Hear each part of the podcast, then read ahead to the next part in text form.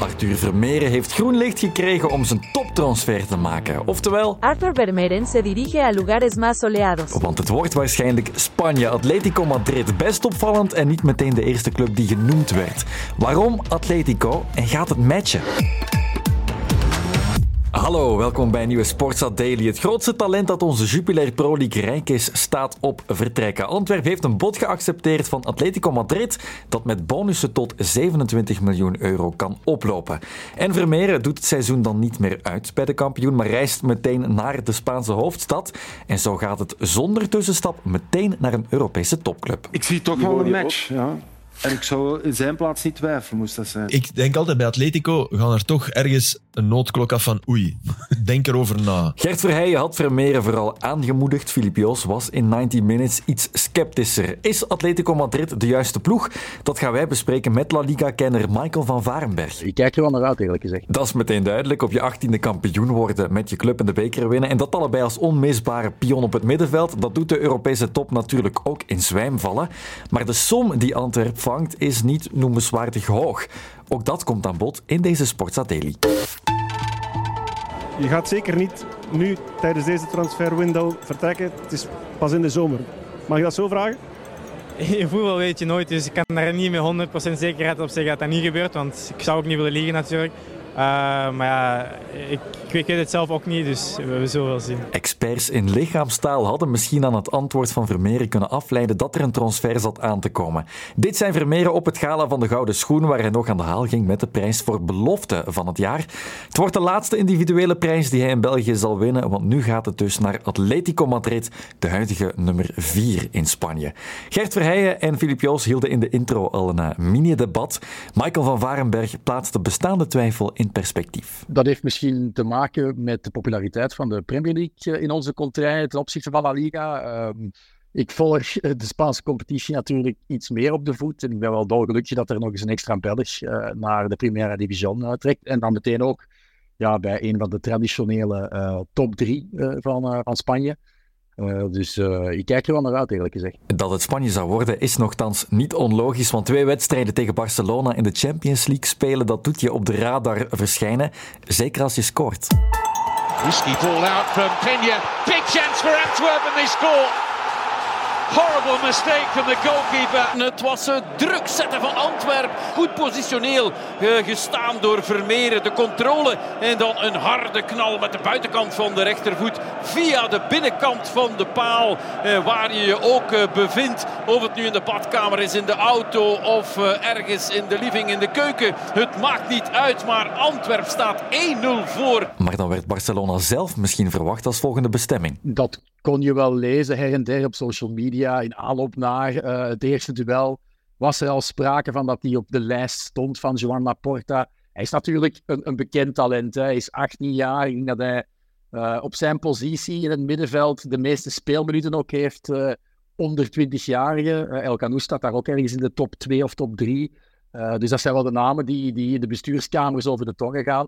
En dan heb je die return, uh, Jonathan, tegen Barcelona. En Barcelona dat weliswaar al gekwalificeerd is uh, voor uh, de volgende ronde in de Champions League. Maar je maakt dan heel vroeg een knap doelpunt. Ja, dan kennen ook alle andere Spaanse teams zijn namen. Maar Atletico Madrid heeft een connotatie gekregen, een bijklank, defensief voetbal, negatief ook, maar dat is de voorbije jaren wel bijgepast. Coach Diego Simeone heeft zijn filosofie bijgesteld, is ondertussen moderner, er wordt gevoetbald.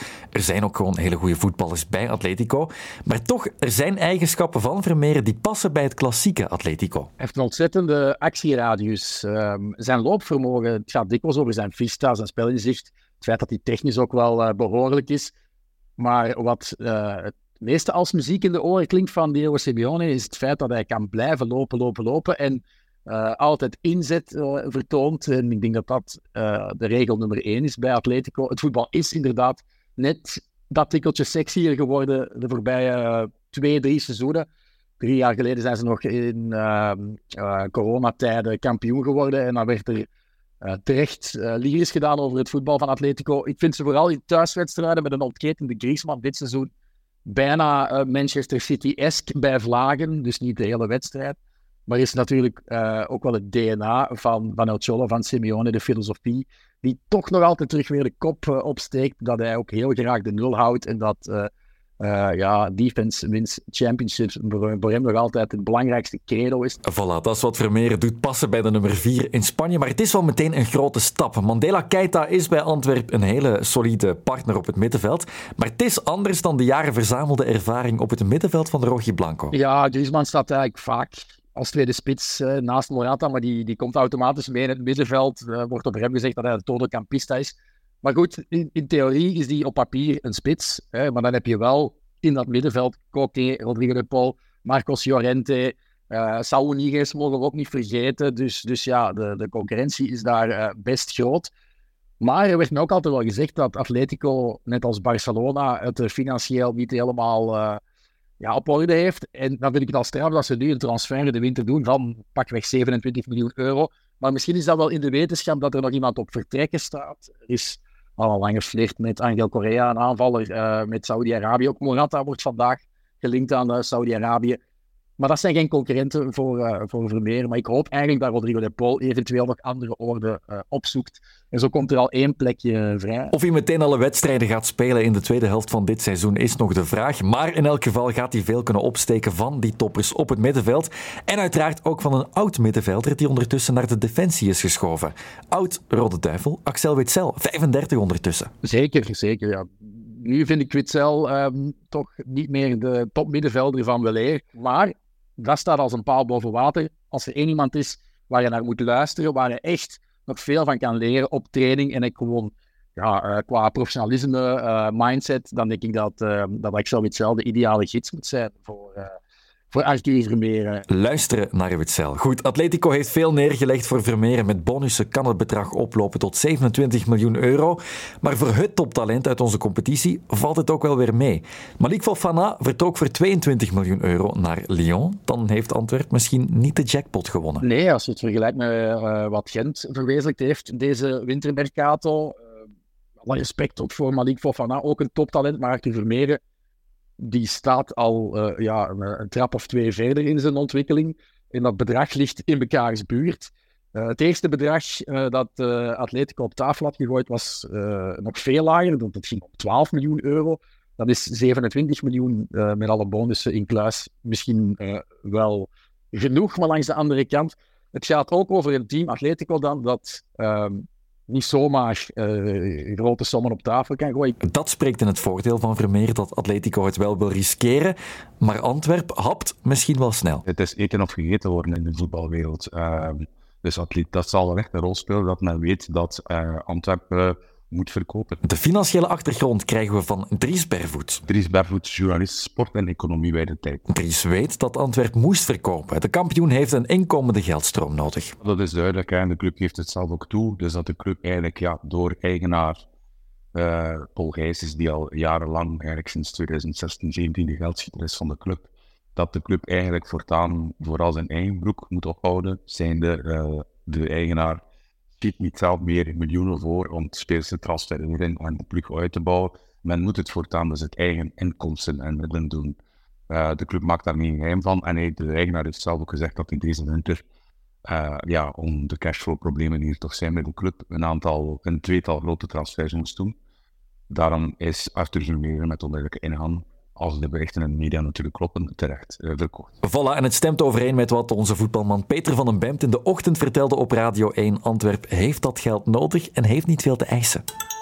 Al komt dat geld natuurlijk niet helemaal meteen binnen. Hè. Daar moet je toch altijd uh, rekening mee houden. Dat soort bedragen wordt meestal in schijven betaald. Maar het was duidelijk uh, de voorbije maanden. Maar dat geldt ook voor andere clubs. Ik heb gelezen dat het Belgisch voetbal weer 200 miljoen uh, verlies heeft gemaakt. Wel, dan is zo'n transfer natuurlijk zeer welkom. En dat zal toch een opluchting zijn voor de hele club. En dat was ook al aangekondigd dat, dat Antwerpen eigenlijk, ja, net als vele andere clubs, wellicht in elke transferperiode toch een, een speler zal moeten verkopen. Als je dat dan kan doen voor dergelijk bedrag dan lost dat heel veel problemen op natuurlijk. Uh, dat is jammer voor het Belgisch voetbal, dat is mm -hmm. jammer voor ons. We hebben er maar een jaartje kunnen van genieten ja. van, uh, van Arthur Vermeer. Maar goed, het is niet anders. Zo is het wel. En het is uiteraard niet de enige Belgische club die verkoopt omdat het moet. A-agent verkocht Malik Fofana dus voor een knappe som. Maar ook Gift Orban volgde in zijn spoor naar Lyon. Twee belangrijke pionnen die midden in het seizoen wegvallen. Maar ons voetbal kan enkel zo leefbaar blijven. Nee, dat klopt. Het is natuurlijk, elke, elke club is wat specifiek. Dus het is ook zo dat blijkbaar ja, Agent heeft, heeft dat ook uh, aan mij onder meer toegegeven dat zij inderdaad ook moeten verkopen omwille van cashflow-problemen. Maar het is uiteraard zo dat eigenlijk elke Belgische club om uh, groene cijfers te schrijven, dus uh, rendabel te zijn, break-even te draaien, zoals het in de boekhoudkunde heet, dat zij eigenlijk uh, ja, transfer bijna als een jaarlijks weerkerend onderdeel van een bedrijfsmodel moeten zien. dus zij moeten eigenlijk verkopen om uh, uit uh, uh, om winst of break-even te draaien, om geen verlies te draaien, zeg het zo. Voilà, het is een economische verplichting, maar het blijft wel opvallend dat het bedrag niet hoger gaat. Charlotte de Ketelaar vertrok voor om en bij de 35 miljoen euro van Club Brugge naar AC Milan, toegegeven met wat meer ervaring en Club had geen gaten te vullen. Maar je kan ook de vergelijking trekken met Juri Tielemans, die in 2017 al voor 25 miljoen van Anderlecht naar Monaco trok, terwijl inflatie ook een rol speelt. In Nederland stijgen de bedragen trouwens alleen maar. Ajax verkoopt zelfs voor bedragen tussen de 70 en 95 miljoen euro. Nou ja, het is natuurlijk, dat is inderdaad een hele goede vraag. Het is wel zo dat men blijkbaar een soort label plakt op nog altijd jonge Nederlanders, maar pakken ook jonge Fransen. Omdat dat toch uh, ja, het absolute kwaliteitslabel, zeg maar, de Brazilianen van Europa zijn. En dat men dus doorbij, voorbij die grens van rond de 30, 35 miljoen die men België gehaald heeft voor een jonge speler. Uh, Charles de Ketelaar, nu uh, Arthur Vermeerde, wellicht ook binnenkort de jonge Noor uh, Antonio Nusa. ja, dat dat toch moeilijk ligt om meer te krijgen, waar je bijvoorbeeld ziet dat er toch jonge Nederlanders wel voor bedragen gaan.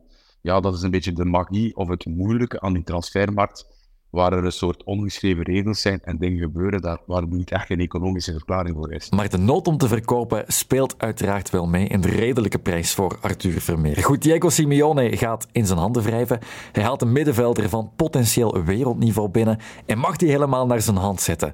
Je weet vast ook dat Diego Simeone als speler zelf op het middenveld speelde en dat ook hij Vermeer wat kan bijbrengen. Wow, ik denk, als je Simeone wordt ook soms een beetje uh, te passen en te onpassen afgeschilderd als uh, de man die David Beckham jaren geleden die rode kaart had aangenaaid. Maar eigenlijk kon Simeone ook uitstekend voetballen. Ehm, die is op latere leeftijd wat lager gaan voetballen op dat middenveld.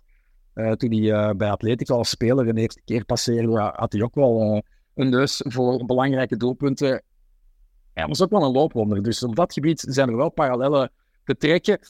Um, en wie weet krijgt hij uh, in positieve zin uh, een soort um, ja, uh, niet smeerlapperig gedrag in bij Arthur Vermeer. Niet dat dat aan te moedigen valt natuurlijk, maar zo net ja, dat tikkeltje cynisme, dat, dat, dat kan van Arthur Vermeer misschien nog een nog completere voetballer maken. Als hij dat op een gezonde manier kan inpassen in zijn spel, kan het hem inderdaad alleen maar beter maken. Goed, zal Vermeer slagen bij Atletico Madrid? Afwachten. Ik, ik een waanzinnig potentieel. Hè. Dat, dat, dat ziet een blinde. Uh, dat dit een voetballer is die als alles goed verloopt en de juiste ontwikkelingen doormaakt, absoluut de Europese top uh, mag ambiëren.